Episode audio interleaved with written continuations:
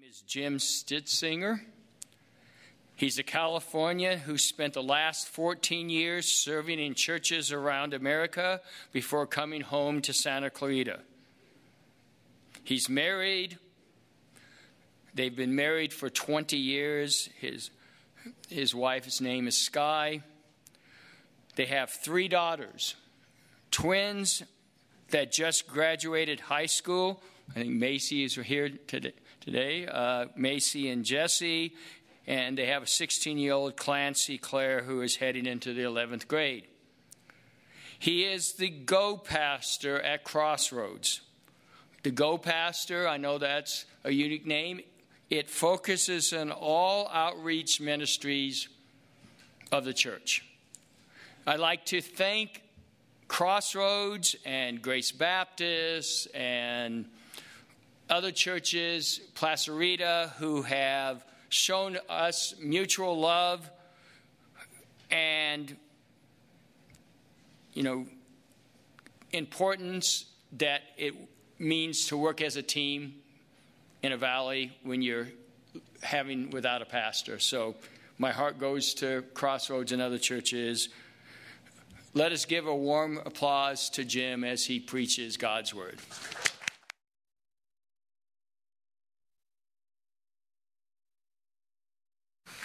Well, thank you. It is a joy to be with you. Uh, what a great church this is. I have loved this church. I've not had the opportunity to be here very much because we had moved out of state. But some of you might remember C.W. Smith. Okay, all right. Well, I was in his preaching class in 1998 at the Master's College back then, and we had to do our, our last sermon had to be here. And we had to preach here on a Sunday night and organize the whole service. Some of you may remember that. I don't know if that's still being done or or when that uh, may have dropped off, but that was uh, my last time I got to be in this room. So, last century. So, that was uh, a lot of fun. Great memories, many, many friends over the years who have been part of this church and just love it. As was said, uh, you know, I'm a Santa Clarita kid, grew up here, and then God took us after I finished up at Master's Seminary and I worked at Grace Community for a while as the local outreach pastor.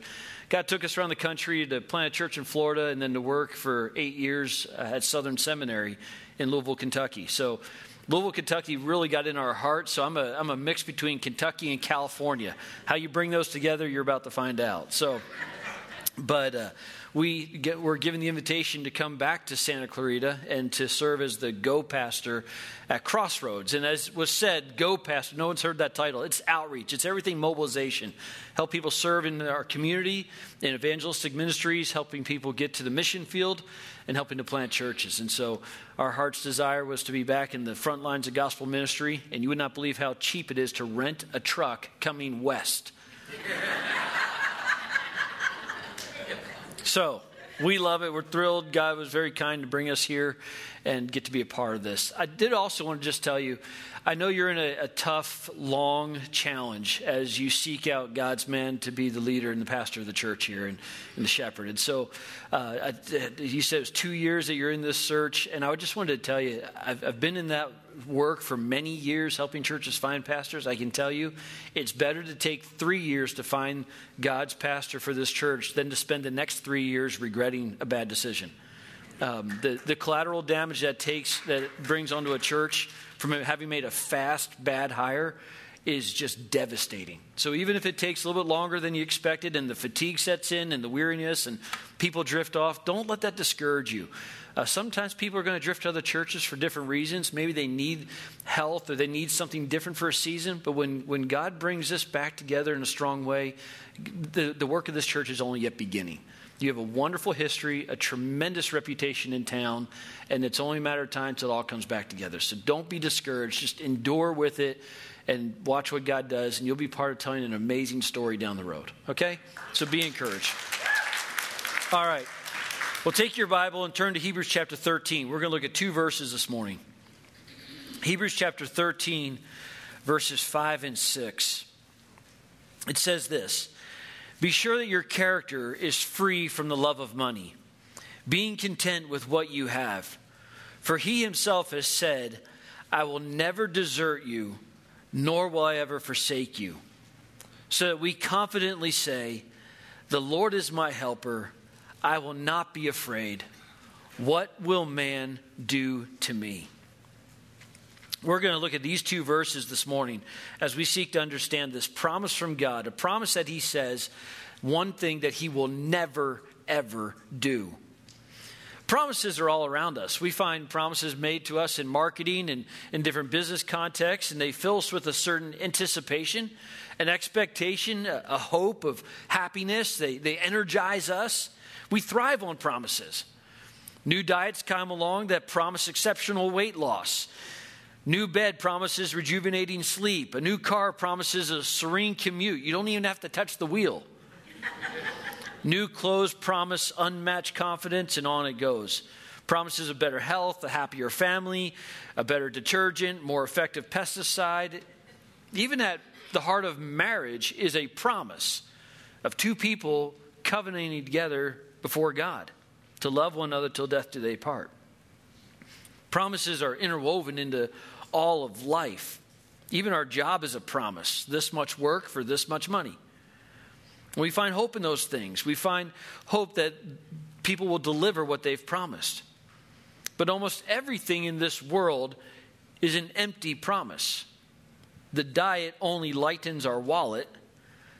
The new car comes with higher insurance premiums you didn't expect. New clothes wear out faster, and there's never enough month left at the end of the paycheck.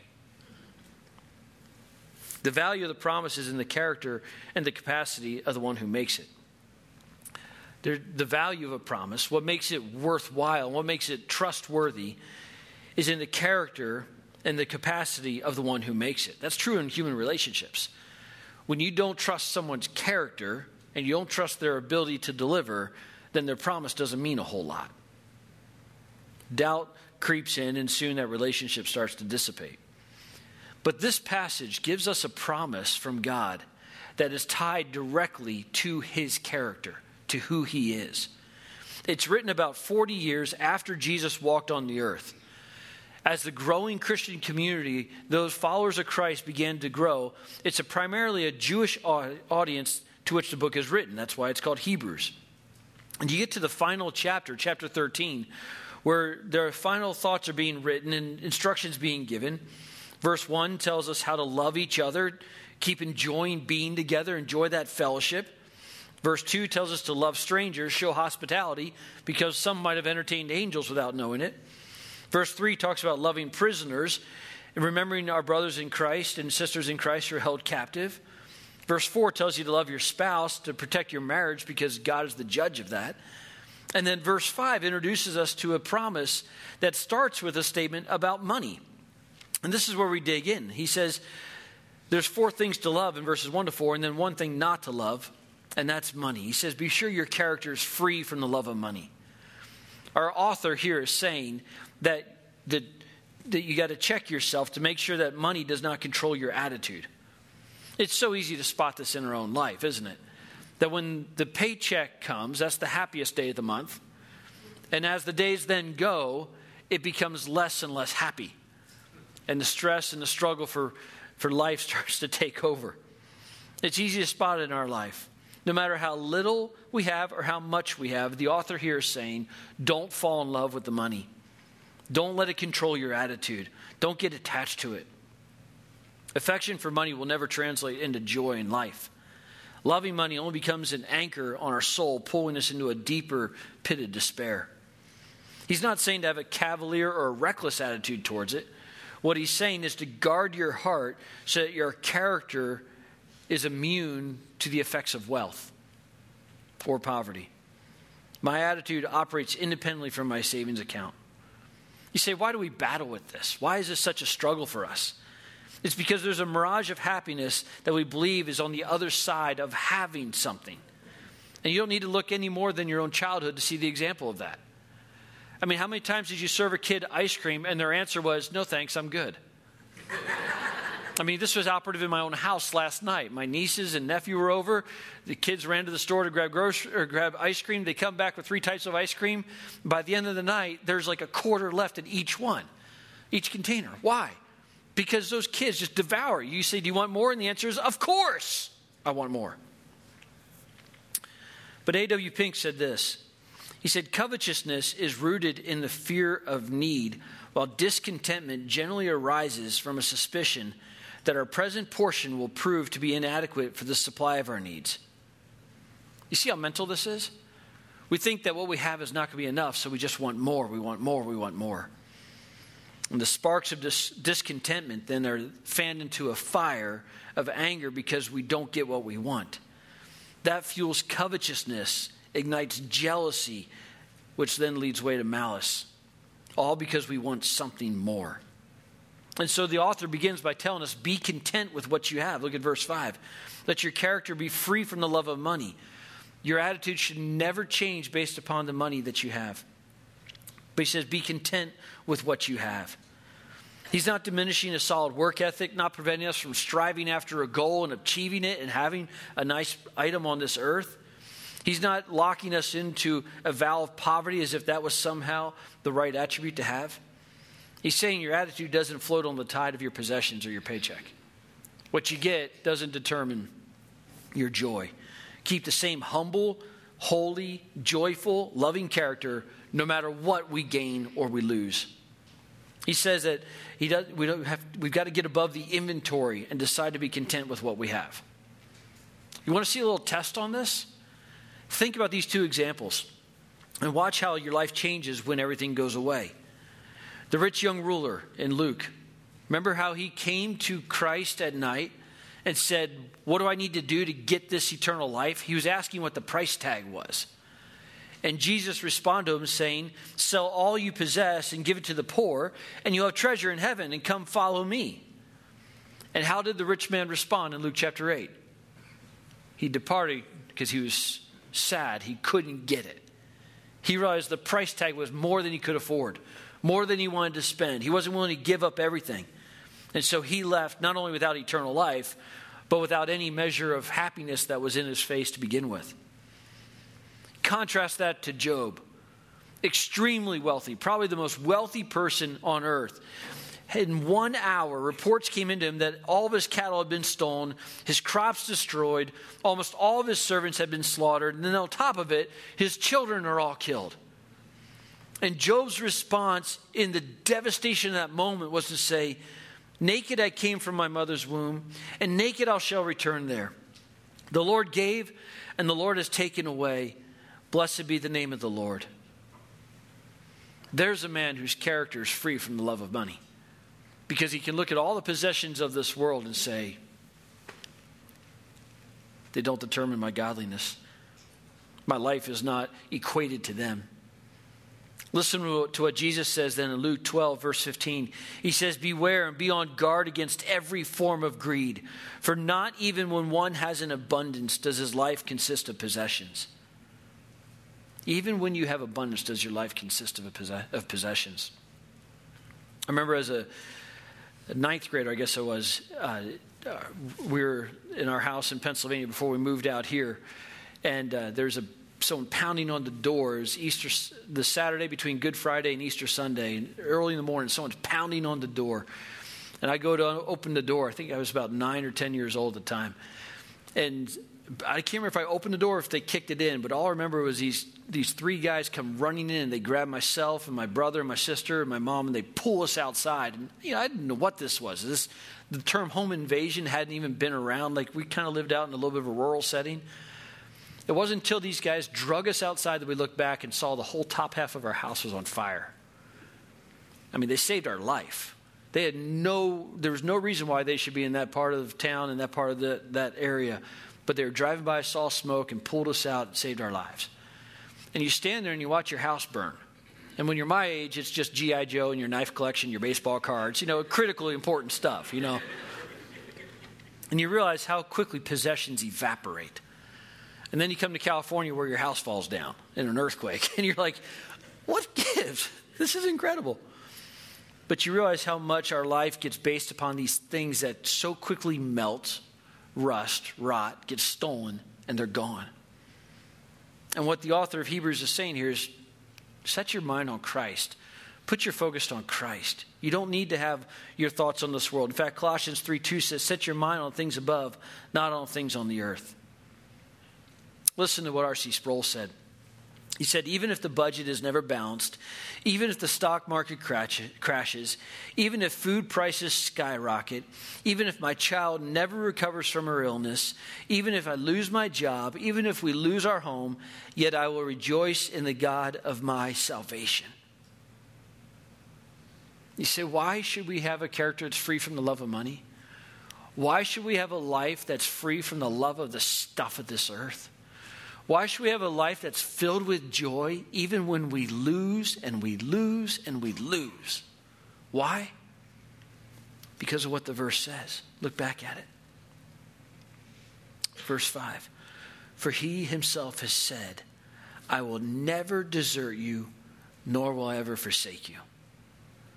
This is where we get into the heart of this passage. And I want us to see four things. We're going to first see God's presence, God's provision, God's permanence, and then lastly, God's protection. First, God's presence. God's presence. Understand who's speaking, who's, who's giving this verse. This is the creator, this is the human inventor. This is the person that made us, designed us, ordained us, gave us life, breathed life into us. It's He Himself who's giving us this promise. The promise is tied to the character of the person making it. And this is God making a promise to us. It's backed by his power, who he is. This promise first shows up when Moses heard it. He's about to die at the end of Deuteronomy. And God says to Moses, Be strong and courageous. Do not be afraid or tremble at them. For the Lord your God is the one who goes with you. He will not fail you or forsake you. And then just a little later, God speaks to young Joshua in Joshua 1 5 and says, No man is able to stand before you all the days of your life. Just as I have been with Moses, I will be with you. I will not fail you or forsake you. Again, God makes the same promise. The same God who spoke to Moses, who spoke to Joshua, then speaks to us and gives us a promise. It's not one that he is subject to change or abandon. In fact, Hebrews chapter 6, if you look back at Hebrews 6 18, it says, It's impossible for God to lie. We who take refuge would have strong encouragement to take hold of the hope set before us. This hope we have as the anchor of our soul. What tethers our soul to the rock of ages is the fact that we have a God who doesn't lie. He doesn't make a statement flippantly and then find no time to fulfill it. It's tied to his holiness, his sovereignty, his rule over everything. And when he speaks, he's giving us a statement that is the true, it's the truth. It's a promise that brings to us an enduring power in any circumstance. We get God. We get his presence. It's not the only time he talks about this. Listen to Psalms 23, verse 4. Even though I walk through the valley of the shadow of death, I fear no evil. Why? For you're with me. God promises that his presence is with us. When he says, I am doing this, he says, I'm with you. Listen to Psalm 139. Where can I go from your spirit? Where can I flee from your presence? If I ascend to heaven, you're there. If I make my bed in the earth, if I go down to the depths of the earth, you're there. If I take the wings of the dawn, you know what that statement means? Wings of the dawn? We get this in Santa Clarita. Wings of the dawn is when the sunlight crests the mountain over here and rockets across the valley and smashes against the mountain over there. That's biblical language if I could move at light speed if I could get on the leading edge of light and go all the way across the universe to where it, it goes, you're still there. I can't outrun you, God. So he said, if I go up into heaven, you're there. If I go into the earth, you're there. If I go take the wings of the dawn, if I move at light speed, you're there. If I dwell in the remotest part of the sea, you're there. Even there, your hand will lead me, and your right hand will lay hold of me. We always have his presence with us.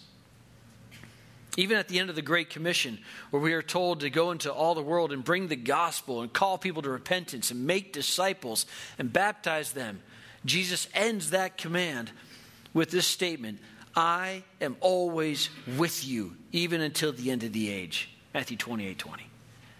We get his presence, we get him with us. Not only that, but second, we get his provision. Because if you get God, His presence, then you get everything that comes with Him. Everything that comes with Him. You can't separate who He is from what He does. When He says, I am with you, He's promising to bring the full storehouses of His grace to bear on our lives grace to endure, grace to suffer loss, grace to love others, grace to sacrifice, grace to forgive. This is what we get. We get God, and with that comes all the security and assurance that He brings. In fact, He says in John 10, verse 28, No one will snatch them out of my hand. No one's going to remove them from me. No one can take my kids away from me because we belong to Him. He gives us His grace and His mercy because, listen to this. If you were to go back to Hebrews 4, verse 15 and 16, it says, We do not have a high priest who cannot sympathize with our weaknesses, but one who's been tempted in all things as we are, yet without sin. And that He knows the emotions of this life, He knows the experiences of this life from the loneliness and the frustration, from the sadness, the fear, the betrayal. He knows what it is to be lied about, to be slandered, to be falsely accused. He knows what it is to lose loved ones and to lose the protection. And because of that, Hebrews 4, verse 16 says, Therefore, let us draw near with confidence to the throne of grace, so that we may receive mercy and find grace to help in time of need. Oh, that's what He gives to us. We find grace to help in time of need because we can go to our God who is not only giving us His presence, but he gives us his provision. He brings everything that he is to bear on our life because he knows our frame. He's mindful that we are made out of dust. He's mindful that we are weak and that we have the, the, the limitations of humanity. And so that's why he tells us to trust and rest in him because of his provision for us. You don't need to turn to it now, but mark down Matthew 6, 25 and following, where he tells us to look at the birds of the air that, that doesn't have a storehouse for food and just simply builds its nest. And look at the flower of the field that can't pick its setting. All it can do is just grow where it's planted. And yet, how much God provides for both the flower of the field and the bird of the air. And says, how much more does he care for us? We get his provision. So we have his presence, we have his provision, and then third takes us into the heart of this promise. We have his permanence. We have his permanence. This is not a promise for a season or a promise for a situation. It's not contingent upon circumstances, only on bad days. It's a promise that's with us. We can confidently say, look at verse 6. I'm sorry, look at verse 5 because he himself has said this. He himself has made this promise. He says, I will never desert you, nor will I ever forsake you. I want you to think about this for a second. Think about these two words and contrast them desert and forsake. Desert means, he says, I will never abandon you here and I walk away from you. If I'm going to desert you, I'm going to leave you here and I'm going to walk away from you. You stay, I leave. He says, I'll never do that to you, nor will I ever forsake you. Forsake is I stay and you leave. Forsake is when I push you away. I shove you away from me. Get away from me. Every one of us in this room, to one degree or another, knows what that's like. Some of you are living with the scars of deserting somebody or forsaking somebody. Some of you are living with the scars of being deserted or being forsaken. You've had the people in your life that say they love you, then turn around and walk away from you. Or maybe in your past, you told someone you loved them and then turned around and walked away from them. We've all done this. This is part of the sinful human experience. This is part of the, the brokenness of life, part of the, the difficulties of living in a fallen world and being sinners and sinning against other people and being sinned against, right? I mean, we know those words from human experience and relationships. But can I tell you something? None of us, not one of us, will ever know what it is to be deserted or forsaken by God. But Jesus does. Jesus does. Matthew 27, verse 46. My God, my God, why have you forsaken me? Think about this. On the cross, Jesus hung there, crying out for an answer from his Father, and all he got was silence. All he got was silence because he's crying out to God, saying, Answer me. Why have you left me here and moved away from me? Why can't I come to you? Why this rip between us? Why this gap? Why have you turned your back on me? You say, why? It's because of my sin. It's because of your sins. It's our sin. Because in that moment, He, God, made Him who knew no sin, made Jesus who knew no sin, to be sin on our behalf, that we might become the righteousness of God in Him. You see what happened in the moment of the cross? Is God forsook His Son, Jesus. Jesus paying the penalty for my sin, giving me his righteousness so that you and I would never be forsaken or abandoned by God. Romans 5 6, for while we were still helpless, at the right time, Christ died for the ungodly. But God, in verse 8, God demonstrates his own love toward us in that while, in that while we were yet sinners, Christ died for us. Isn't that powerful to see? That here we have a promise that God says, I'll never desert you or forsake you, but I did it to Jesus so that your sins will be forgiven. And therefore, that promise is given to us. Those are the last words Christ cried from the cross. He said, It is finished. John 19 30. It is finished. The mastery of sin over us has been broken, as Romans 6 says. Those chains are shattered. The sting of death is destroyed. The payment for sin was made. He died and three days later rose from the grave so that we would never be forsaken or abandoned by God. So settled is this promise that the author here in verse 5 uses five consecutive negative words.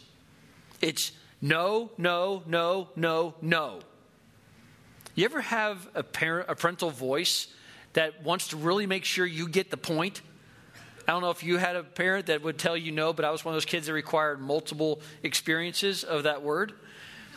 And when someone tells you no, no, no, no, no, you get the point, right? Well, that's what he's doing. He's telling us this is never, ever, ever, ever, ever going to happen. It's a permanence that we have from God that He is with us. Unconditional love, unending, never dissipating, never diluted, never distracted, never ex- expiring, never going to happen. And these words are so powerful. And if you're, I don't know if any of you are dyslexic like I am, but sometimes things get read forward and backwards. Well, read, just read the verse backwards. You desert or you forsake, never will I. You run from God, you forsake Him, you abandon Him, and you know what God says? Never will I. That's why you can run your whole life from God and He's not going to move. He'll be right there. Think about that dynamic of the promise. It's not just that He's never going to push you away, it's that you could push all you want and you're never going to move God an inch. You can run from him to the furthest part of this world, and what's going to happen? Psalm 139, we already read it. He's there. You're not going to get away from him. You forsake Christ, you leave Christ, never will I, he says. Peter, in, in one moment of courage, pledges to die defending Christ, and a few hours later forsakes him, not one time, but how many times? Three times in the moment, and you need to catch this, it's in Luke chapter 22, verse 61. Just mark that down and go look at it sometime. In the moment of the third denial, Peter makes his statement and looks up, And whatever the context was, across a courtyard, across a busy setting, however it was positioned, where Peter's making his denial on this side and Jesus is over here, Luke 22 61 says that after he makes his third denial, he looks up and Peter and Jesus make eye contact. You know the moment when you catch the eye of the person you just sinned against? Have you done this? You said something you should not have said. You did something you should not have done. You are speeding and you catch the eye of the police officer. You know the guilt that shoots through your body when you know you've done wrong and you catch the eye of the person you've offended? That's what happens. Across that entire area, Peter makes the third denial, looks at Jesus, and it's a glance back from Jesus that without saying a word, it's to say, You abandon or you forsake, never will I. And Peter runs out in repentance and grief because he knows in the moment where he could have defended Christ, he abandoned Christ. But Christ was going to die on the cross for Peter. That's how powerful this is. We have a promise from God that nothing can separate us from Him, nothing can separate us from His love. Remember Romans 8? What will we say? If God is for us, then what? Who's against us? He did not spare his own son, but delivered him over for us all, how will he not also, how will he not also with him freely give us all things? Who will bring a charge against God elect? God is the one who justifies. Who's the one who condemns? Jesus Christ is he who died. Yes, rather, who is raised, who's at the right hand of God, who also intercedes for us. Who will separate us from the love of Christ? Will tribulation or distress or persecution or famine or nakedness or peril or sword?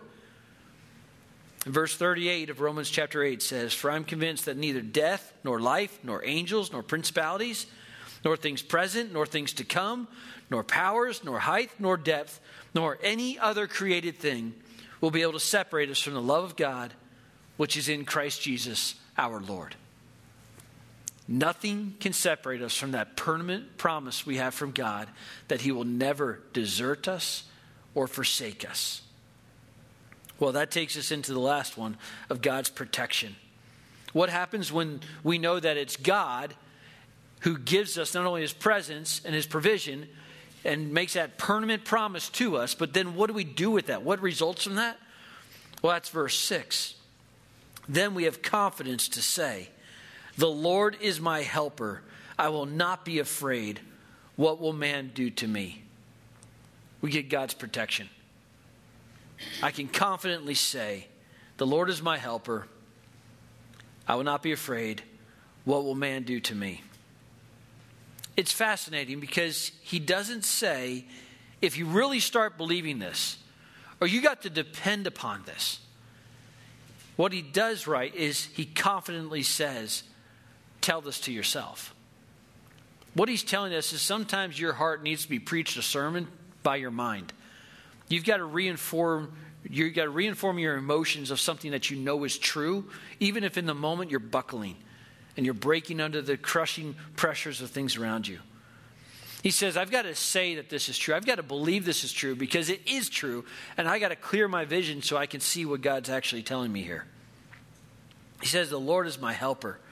I will not be afraid. What can man do to me? Oh, you can slander, you can lie, you can mistreat me, you can betray me. And what do I do? I pray for you. I endure your treatment of me with kindness. I speak the truth to you. I find ways to show love for you. I mean, these are all superhuman things. It's not the instinct of our heart. But it's what Christ has taught us to do, not only by his example, but by his words, particularly Matthew 5.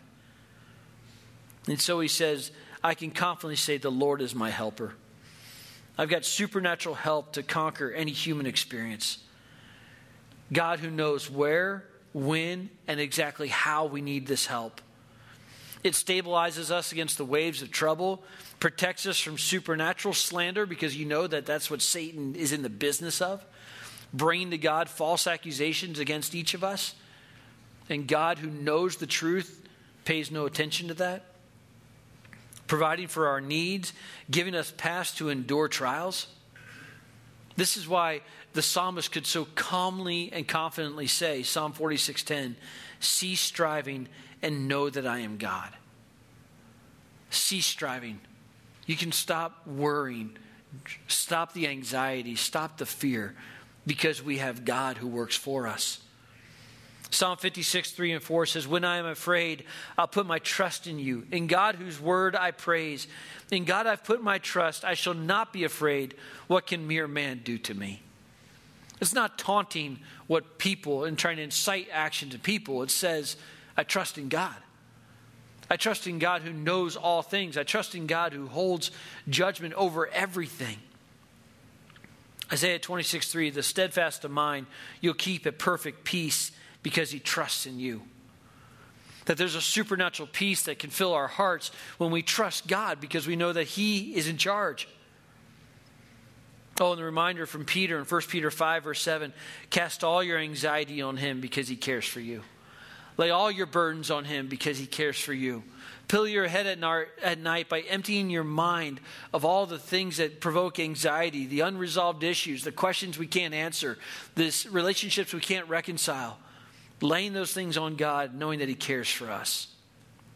He says, The Lord is my helper, and I will not be afraid because I know His promise is with me, His presence is with me, His provision is with me, and He is there never to rescind it. So, why should we be free from the love of money? Because we have an unfailing promise that God is with us. I mean, this is the beautiful thing that God gives us in this verse a promise to lock in our minds. What can man do? He can take my time, take my reputation, take my possessions, but he cannot take God from me.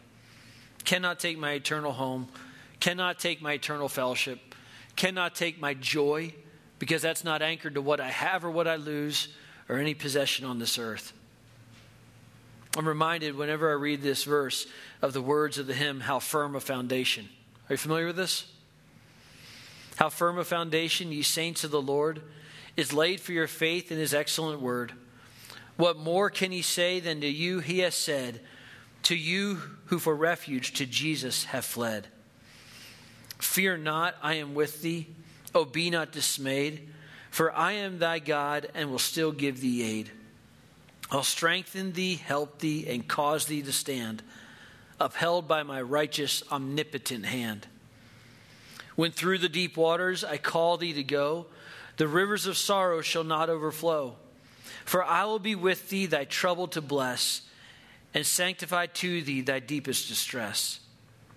When through fiery trials thy pathway shall lie, my grace all sufficient shall be thy supply. The flame shall not hurt thee, I only design thy dross to consume and thy gold to refine. And then the last verse the soul that on Jesus has leaned for repose, I will not, I will not desert to its foes. That soul, though all hell should endeavor to shake, I'll never, no, never, no, never forsake. That's God's promise to us. He himself says, I will never desert you, nor will I ever forsake you, so that we can confidently say, The Lord is my helper. I will not be afraid. What will man do to me? Can you say that promise with me this morning? Let's say it together. The Lord is my helper. I will not be afraid. What will man do to me? Pray with me. Father, you made this promise to us, and you spoke these words, committing to never forsake or desert us, knowing that Jesus was forsaken for our salvation. Lord, thank you for your love, in that while we were yet sinners, you gave up your life for us that we can be called your children, your sons and daughters, that we can be forgiven of sin, we can be reconciled to you.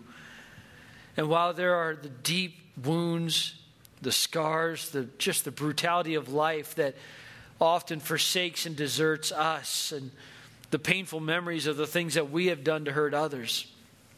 May we be reminded, Lord, that you are always by our side a promise that we have that it enables us to take on the deepest and darkest challenges of this life, a comfort that exists alongside us with every wave of storm that passes over us. A peace, Lord, that's in our hearts because we know you not only understand the trials of life, but you are here with us, dwelling in us. And ultimately, Lord, we thank you for this promise because we know that one day we'll be with you face to face in a place that you have prepared for us. So we thank you and praise you.